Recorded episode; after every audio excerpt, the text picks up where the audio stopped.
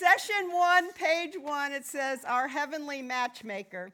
And I'm so, I do love this topic, and thank you, Sarah, for inviting me. And, and so we're going to parallel the ancient Jewish wedding um, steps and discover the relevance for our lives.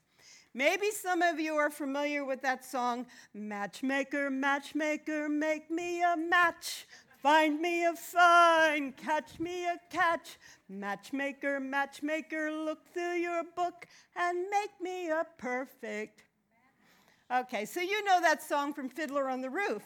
And maybe you didn't know that that was actually a musical based on historical events that happened in the 20th century, uh, uh, or, 20th century Russian village. And the matchmaker song actually reflects the first step of our wedding process. And um, so it's based on, you know, in, in 20th century Russian Jewish communities, you hired a matchmaker to make your daughters a match.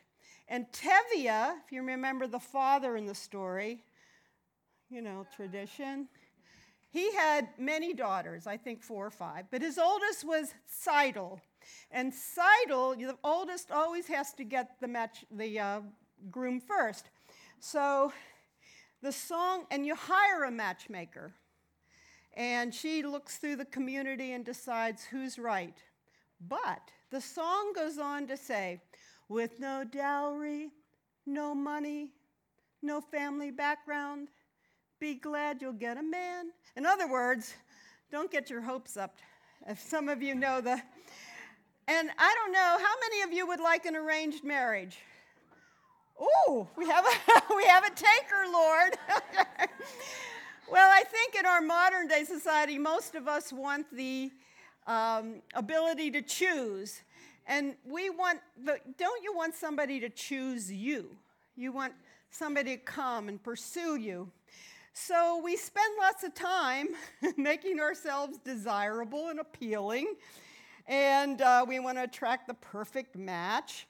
And I believe, as I think about teaching women over the years, that many of our addictions and dysfunctions start to come up in us when we think it's not working, that we're not desirable enough. So we work harder, don't we? We want to be healthier. We want to strive to be happier. We want to have that um, sense of value and feel better about ourselves. But it's so different with our Heavenly Father. He sees us, He sees us all right in this room. He knows us, and He chooses to love us just the way we are. Now, you probably put a little cream on your face, but no special creams required. No cosmetic surgery needed. No weight loss program at all. I figured the older I get, the more I want to have a few extra things happening. Because, just kidding. All right, so no, we don't have to do anything. He loves us just the way we are. And this is the reality that we need to keep in the center of our hearts and minds. He desperately loves us. And you know, it's not in your in your uh, bulletin, but Psalm 139, some of you might know the passage that King David wrote, where he says in verse 14, I will give thanks. Why? Because I'm fearfully and I'm wonderfully made. And then he goes on to say, Wonderful are your works. My soul knows it well. My frame was not hidden in secret. And then he talks about us being woven in our mother's womb. How wonderful is that? And it says, In thy book they were all written, all my days that were ordained for me. So it re- this passage of scripture reiterates God no, not only sees us, he has a plan for us, He knows us. And I don't even understand this. But the scriptures tell us that from the foundation of the world, He chose us and He has plans for us. Hallelujah. So, so you think, well, how does God figure out what He's going to choose? And so I'm using the Jewish people as an example because you might have you might have Jewish friends and you might say to them, "Gee, you're the chosen people." And they might say, gee, I wish you'd go choose somebody else for a while, you know, because we've been persecuted and all these things. But let's look at the Hebrew scriptures. It's your first passage there. And we are going to be moving through a lot of scripture, but that's okay. Guess what? The Word of God is powerful, living, and hopefully it's going to cut through some of the stuff we brought in our hearts and souls. So it says in Deuteronomy 7, verse 6, he's talking about the Jewish people. He says, For you are a holy people to the Lord your God. Now, the Lord your God has not chosen you to be a people for his own, has chosen you to be a people for his own possession. Whew, that was a little Freudian slip there. His own possession, that's a very good word, chosen, own possession, out of all the peoples who are on the face of the earth.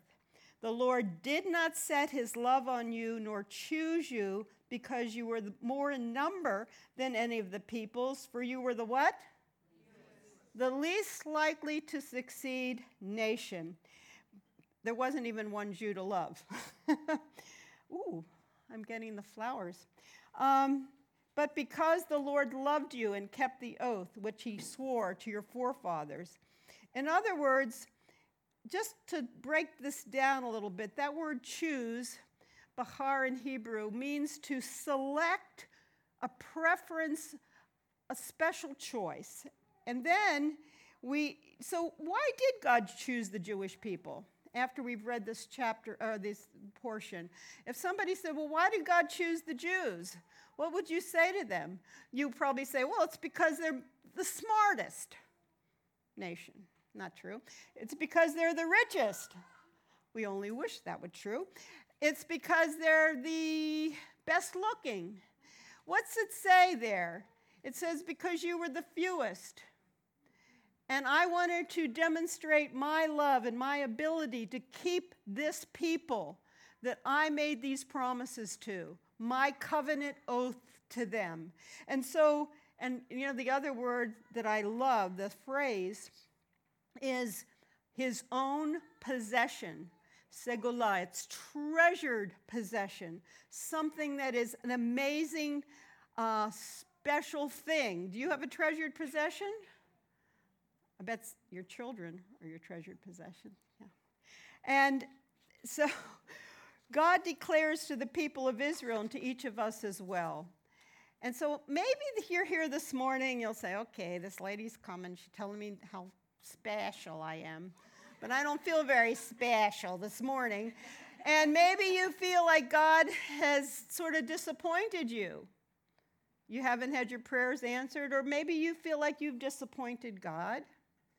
And I just want to tell you and say to you, and from my own walk with the Lord, which has been many years, God will not waste anything that you are going through or that you will go through. He won't waste any of the suffering, any of the heartaches. He doesn't waste any of the victories either. He doesn't waste any of the years supporting your husband, raising your children, and now some of you are loving those grandkids. I got two. Boaz is one, and my little Saul is four, and we have the same birthday in August. Woohoo! So, But look, so God wants you to know that you have, you have a redeemer. What's it mean to redeem? It means to buy back, to restore. And He's going to restore, renew, and revive everything in your life, but you have to turn it over to His capable hands. So look at verse, uh, the next passage. It talks about being chosen, you and me. Look at 1 Peter 2 9. What is Peter saying in this letter? But you are a what? Chosen race, a royal priesthood, a holy nation. And here's this idea a people for God's own possession. Why? Look what it says. That you may what? Proclaim the excellencies of him who has called you out of darkness into his marvelous light. Wow. So you've got this amazing um, promise and declaration. And when it says out of darkness into his marvelous light, what's the darkness? He redeemed us from the pit, didn't he? And crowned us with compassion and loving kindness. That's Psalm 103. So, um, that pit of darkness into his marvelous light. And Yeshua, Jesus says of himself, I am the light of the world. He who follows me will not walk in darkness, but will have the light of life. And then Ephesians, let's go, keep going here. Chosen by God in order to what? In order to put you in a corner and hit you over the head and say, You're not good enough, you're not good enough. No, to bless you. Look what it says. And I'm going to say this probably several times as I'm teaching, because over the past probably year and a half to two, two years, I have, the Lord has impressed upon me to memorize not only verses, but portions of Scripture. It has been one of the most life affirming things that I have done in my faith. To be able to, how many of you wake up in the middle of the night for a couple hours? I'm not alone. Thank you, Lord. And so, in those, those, when I wake up, I try to bring to mind the, the passages that I've been memorizing. And I'm not bragging, but I'm te- I teach this class, and I went in a few weeks ago and I said, okay, I'm ready to recite Psalm 103 because I've been memorizing it, and it's only taken me a year and nine months. so just saying, if I can do it, you can do it. But look what it says here in Ephesians 1 verses 3 through 4. Blessed be the God and Father of our Lord Jesus the Messiah, who has blessed us with just a couple of blessings, maybe one or two. What's it say? Every spiritual blessing in the heavenly places. And having in Messiah, it's always in Messiah, in Jesus. Messiah and Christ mean the same thing. Just as he chose us in him when? Before the foundation of the world. Why? That we should be holy and blameless before Him. In love, He predestined us to the adoptions we'll put as daughters through Jesus the Messiah to Himself, according to the kind intention of His will. And I forgot to add verse 6 to the praise of the glory of His grace, which He freely bestows on us in the beloved. So God selects us, picks us out. It's not a haphazard choice. So this choosing is the first step in the Jewish wedding. And I have a scriptural example there. We sort of see it in the life of Abraham. It was pretty important that he find a wife for Isaac because Isaac was the child of promise, Abraham, Isaac, and Jacob going on down, the fa- one of the fathers. So he sends his tr- most trusted servant out on a trip. He says, Please go find, choose a wife for my son Isaac. And in Genesis 24, we won't read it, we just find that he finds this woman and she's drawing water for camels, I think. And uh, he goes over and asks her to help. She not only helps, she does over and above. And then she says, Why don't you come back to my father's house and we'll, you know, because hospitality is a, was a big uh, um, value in the Middle East. So the point is, God showed the servant of Abraham, she's the one. I cho- choose her for Isaac. But Rebecca still had to respond, didn't she? She could have said, Nah, I'm not going to help you. So, anyhow, she chose. Yay, we're glad. Okay, so God chose you to be Messiah's bride. And according to the scripture in Ephesians, before the foundation of the world. And I don't understand it, but I know that, and according to that uh, portion in Ephesians, God doesn't have hidden agendas. Do you have friends who have hidden agendas? They, they're friends because you, you can really cook good and they want to come over for your food. Or, or you can make things for them and they're really, you know, no, God has no hidden agendas. He says uh, He loves you, He chose you, and you need to say, yes, yes to the dress. Okay, you've got it. Now, so, oh, so now let's keep going here. So we've got this Hebrew name for the arrangement. Shidduchin, and it's from the, um, the idea of a matchmaker, a sh- shidduch. I know a little Hebrew, a little Yiddish, and so it all gets mushed together. So, but but there is a something that has to happen when the arrangement is made, and that's the bride price has to be given by the father. And so we have in this parallel this beautiful truth that Jesus, our Messiah, Jesus Christ, paid our bride price. It's called a mohar. And when this arrangement is made, it's going to morph into the second, everything flows into, the steps flow into one another. But let's think of what the bride price was. Under your outline there, I have our Heavenly Father paid the bride price in what? Messiah's blood. He made a covenant with us. And we have all, all covenants in the uh, Old Testament had to be cut with blood.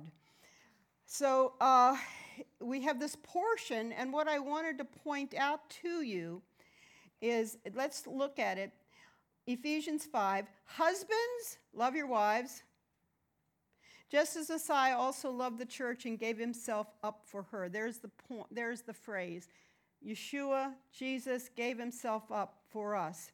Why? That he might sanctify us cleanse her by the washing of the water of the word, and that he might present to himself the congregation in all her glory. We're the congregation in all our glory. And look what the next phrase says having no or or any such thing. There's your beauty regimen. it, it'll work. That we should be holy and blameless. Now, the mystery is great. These things are beyond our total comprehension. And aren't you glad?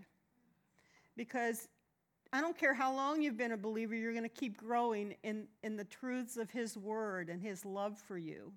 We can't, you know, how, uh, what's the portion in Ephesians?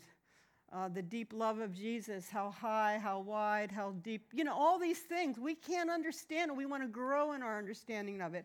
So, so we've got now look, uh, well, we're almost done with page one. Woohoo. Okay, so at the bottom it says the covenant of marriage.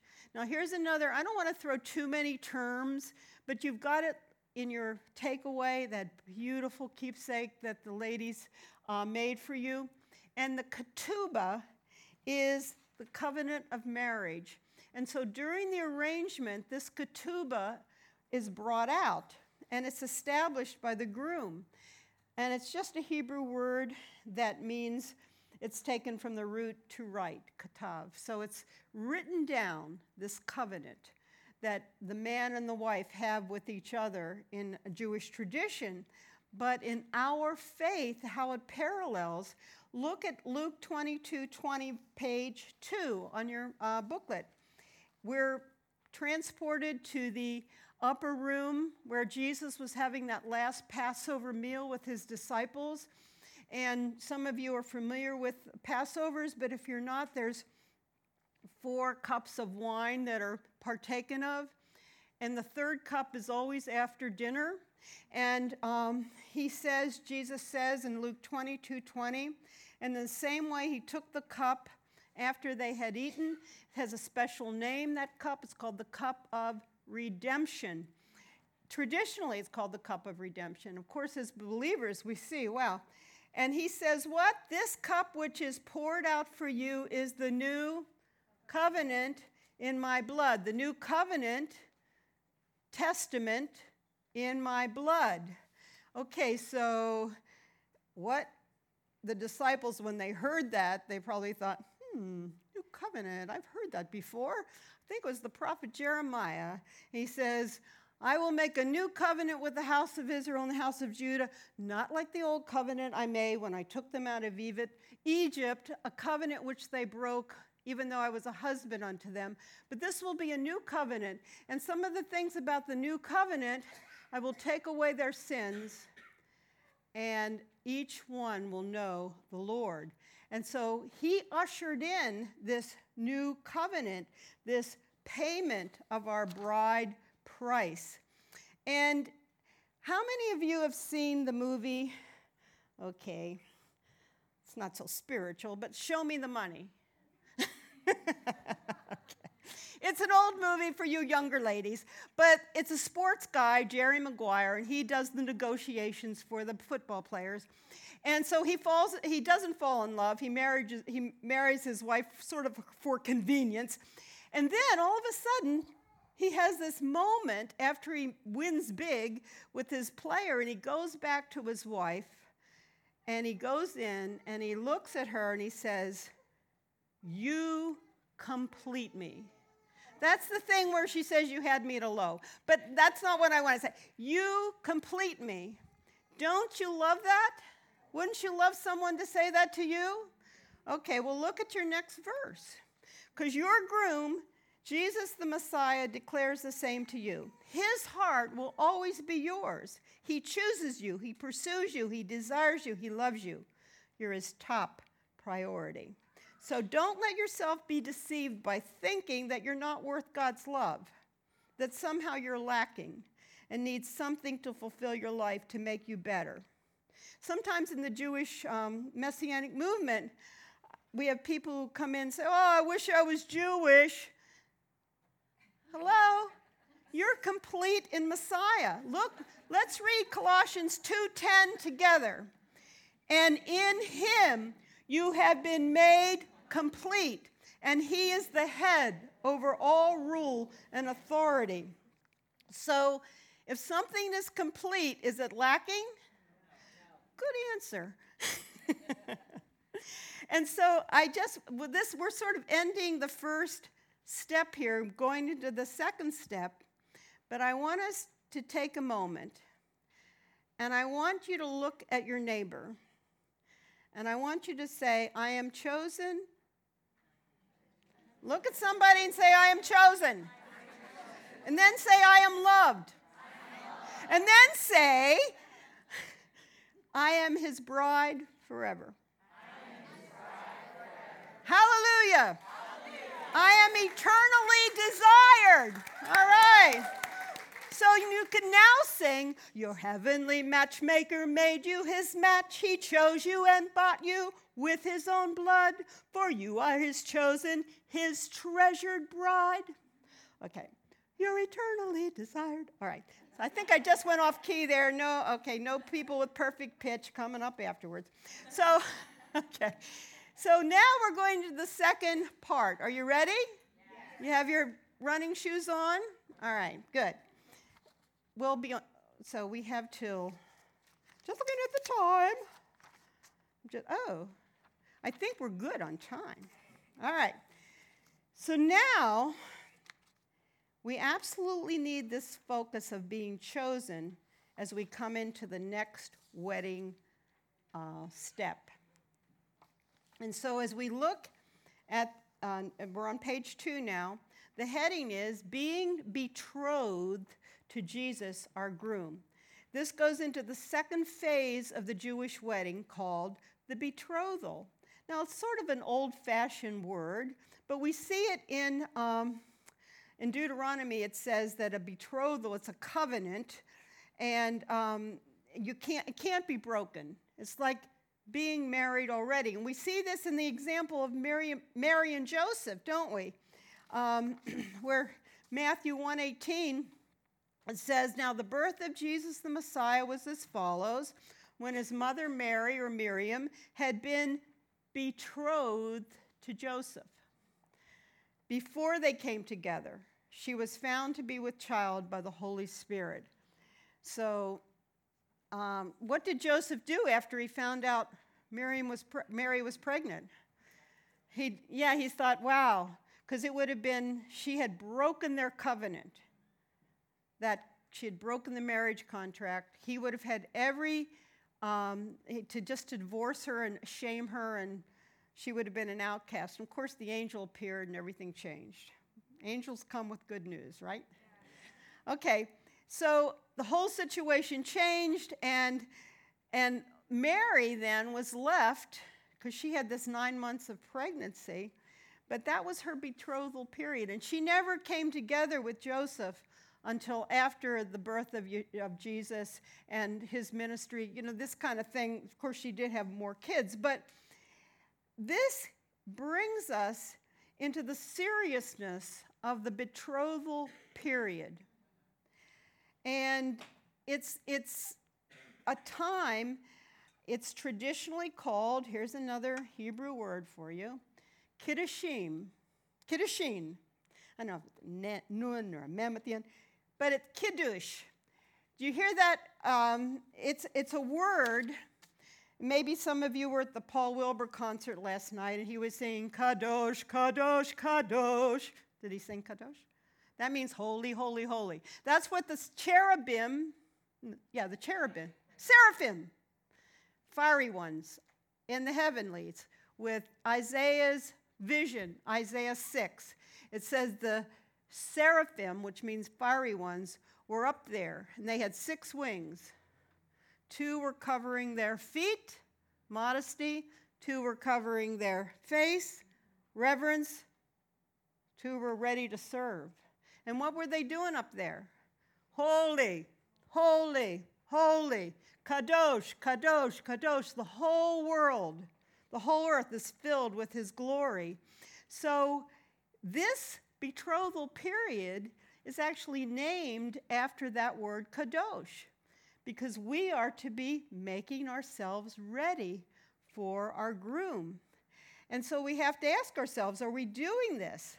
The best gift that I can give my beloved is a heart fully yielded to Him. There's nothing greater than we can offer Jesus than our undivided life, wholly submitted to Him. So our groom tells us we need to do this. And it's, you know, this is the phrase for this um, uh, step everything you do matters. Everything you do matters. Um, while we're waiting in this betrothal period, everything you do matters to God. Your motives, your behavior, your service for the Lord's important to Him. And it says in 1 Peter 3:15 that we are sanctify our, the Lord God in your hearts and always be ready to give a defense to everyone who asks you for the reason for the hope that is in you. That's why he still left us here. So we will be his voice. That was 1 peter 3.15 it's not in your um, outline but it's a very good verse to that we are to make holy the lord god where? In our hearts and then always be ready to talk about him to uh, love him and to testify so uh, everything is being looked at by the lord look at how are you, now I asked the question in the middle of the page two, how are you building your trousseau or hope chest? Does anybody remember that term, hope chest? You know, uh, my sister's four years older than me, and I remember we, you know, I'm not going to go into my, my whole background, but I do remember there was a cedar chest that was in my mom and dad's bedroom, and it was beautiful. And I would open it, and I would say, wow. There was like quilts and handmade things. And I'd say, Mom, what's this for? She said, You don't have to worry about it. Your sister's going to get married before you, which was true. And she'll get it and you won't get anything. Okay. But what was the hope chest for? The hope chest was a, a, a symbol of what the bride was doing to make herself ready to make those fancy pillowcases or the lovely napkins or the beautiful um, maybe dressing gown or whatever. So she would be able to present them to her groom, her beloved. Look what it says in Revelation 19:8, and we'll look at this a little later too. And it was given to her, that's you and me, ladies, as the bride. It was given to her to clothe herself in what? We're not talking about just any old linen. We're talking about the best of the best of the best, bright and clean. Now, what does the fine linen represent? For the fine linen is the righteous acts of the saints. Um, and this is what Ephesians is telling us. And this is why I, I'm finding it so important to memorize verse, uh, you know, clusters of verses, not just one verse, because probably some of us know this. For by grace you are saved, and that not of yourselves.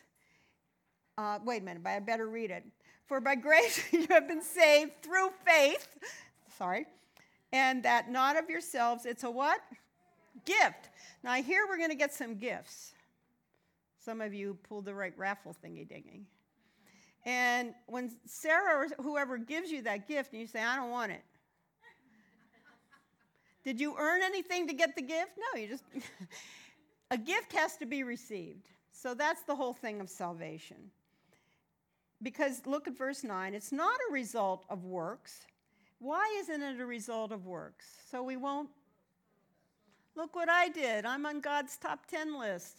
I did more good deeds than you. I think I went up to number two. You know, it's like he knows. I love Psalm 103 where it says, For he himself knows our frame, that we are but dust. And as for the days of man, it's like the flowers of the field that flourishes. The wind comes and acknowledges his pla- its place no longer. But the steadfast, the loving compassion of the Lord is forever and ever upon those who fear him. Look at verse 10. And this is the verse that will fit into the second step of our wedding, the betrothal. For we are his workmanship, created in Messiah Jesus for good works. Wow, which God prepared beforehand that we should walk in them. Each of you in this room have gifts that God has given, placed within you and some of these gifts come out a little later in life. But if you're looking to Jesus as your source of value and purpose every day, He will take you to where you never thought you'd ever go. When it says workmanship, I think it's the Greek word poiema, which means like a poem, like a masterpiece. And see, if we study our navels all day, we're going to be thinking, I'm no good, I'm no good, I'm no good, oh, I'm no good. No, God says, I've chosen you, I've chosen you, I've chosen you, and you are my special treasured possession. So act like it.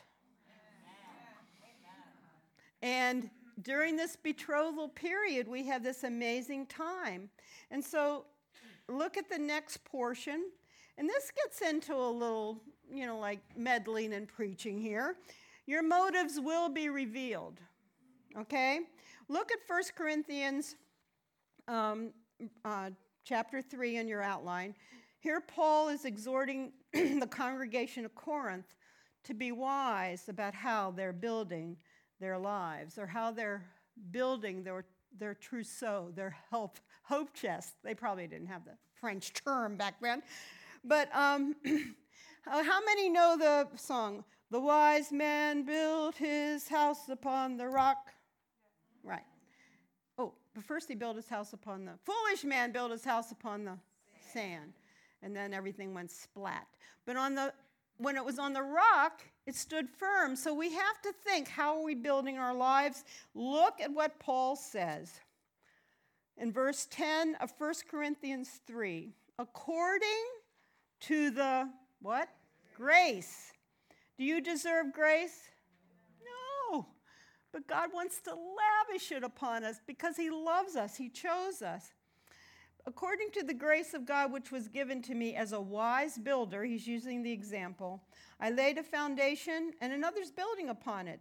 You know, one plants a seed, another waters, God gives the increase. But let each man and woman, be careful how she builds upon it. For no person can lay a foundation other than the one which is laid, which is Jesus the Messiah.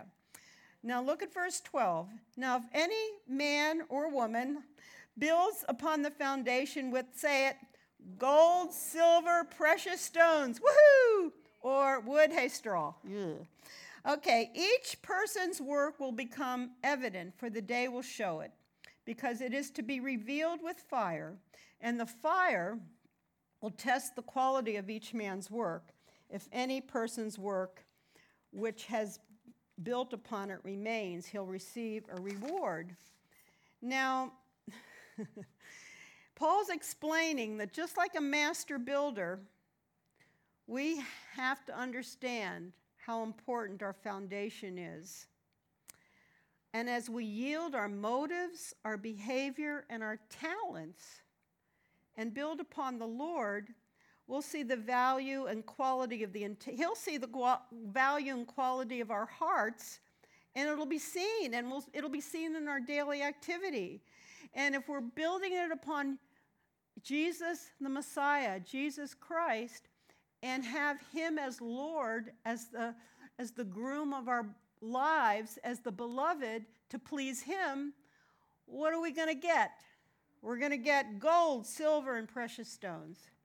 Woohoo! Now, the wood, hay, and straw in this sentence, in the scripture, represent my motives, my conduct that come as a result of trusting in myself or something other than the foundation that Jesus has laid. So if you're not building according to God's grace in you,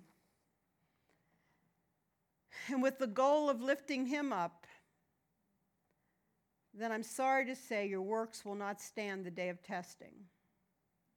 The testing of the quality of our work will become evident when we stand before His purifying fire. Now, this is not scary. This is not a fire of judgment. This is the purifying fire, which takes away the dross, and we see the pure gold. And this is, this is very important, so I want you all to listen, because I have it bolded in my notes. You ready? One day, and I think it's going to be soon, you and you alone will stand before the Lord Jesus Christ.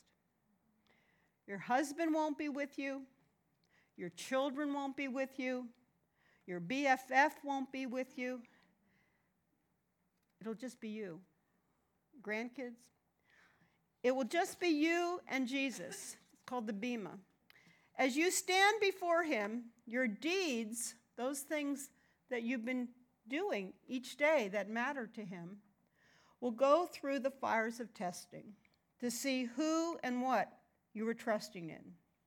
And again, these truths should not frighten us, but rather inspire us to draw closer to Jesus each day in worship and study of His Word. I don't know about you, but I want to receive the rewards that will stand the test of His purifying fire so that I can lay them at the feet of my Messiah Jesus in utter thankfulness for His saving love. What do you think? You want the same thing? That's the idea. And he's called us to be pure, a word that is in both Greek and Hebrew. It doesn't mean like ivory soap, 99.9% pure. So, because I'm older, I have these, you guys don't even know what ivory soap is. you never heard that commercial. But it's not that, it's totally pure ceremonially uh, speaking so we can be holy and blameless before Him. That's the idea of being called to holiness. And so, in this next time together, you're going to look at these scriptures that talk about how do we be pure. And I think your small group leaders will take you through that. And I just want to say, um, it's not it's not about a race to do a bunch of good stuff. Because some of you have very long to do lists. And that's good. Could be. But it depends on what the to do list is about and who you're doing it for. That underlying strength, are you relying on Him to give you His strength, His grace in each situation? Because um, it's really about our heart commitment to trust our groom and bring honor to His name in whatever we're doing while we wait for Him in this betrothal period, this period of sanctification. Because while we are waiting, guess what? Every say it with me. Everything you do matters to God. Say that. Everything you do matters to God. Now personalize. Everything I do. Everything I do matters to God. Lord, we thank you for this, these two steps the fact that you chose us and that you made us a match. And we chose you right back because we love you and we want to go deeper in this love. And then we thank you that you have now brought us into that betrothal period, that engagement period where we are yours. We just haven't seen the final end yet, but we want to be holy unto you. And during this period of sanctification, we under, want to understand what it means to be pure in our hearts and in our minds and in our lives. And we pray now for this small group discussion that you'd bless each person to be able to share, and the, the leaders and the whole discussion would bring glory to you.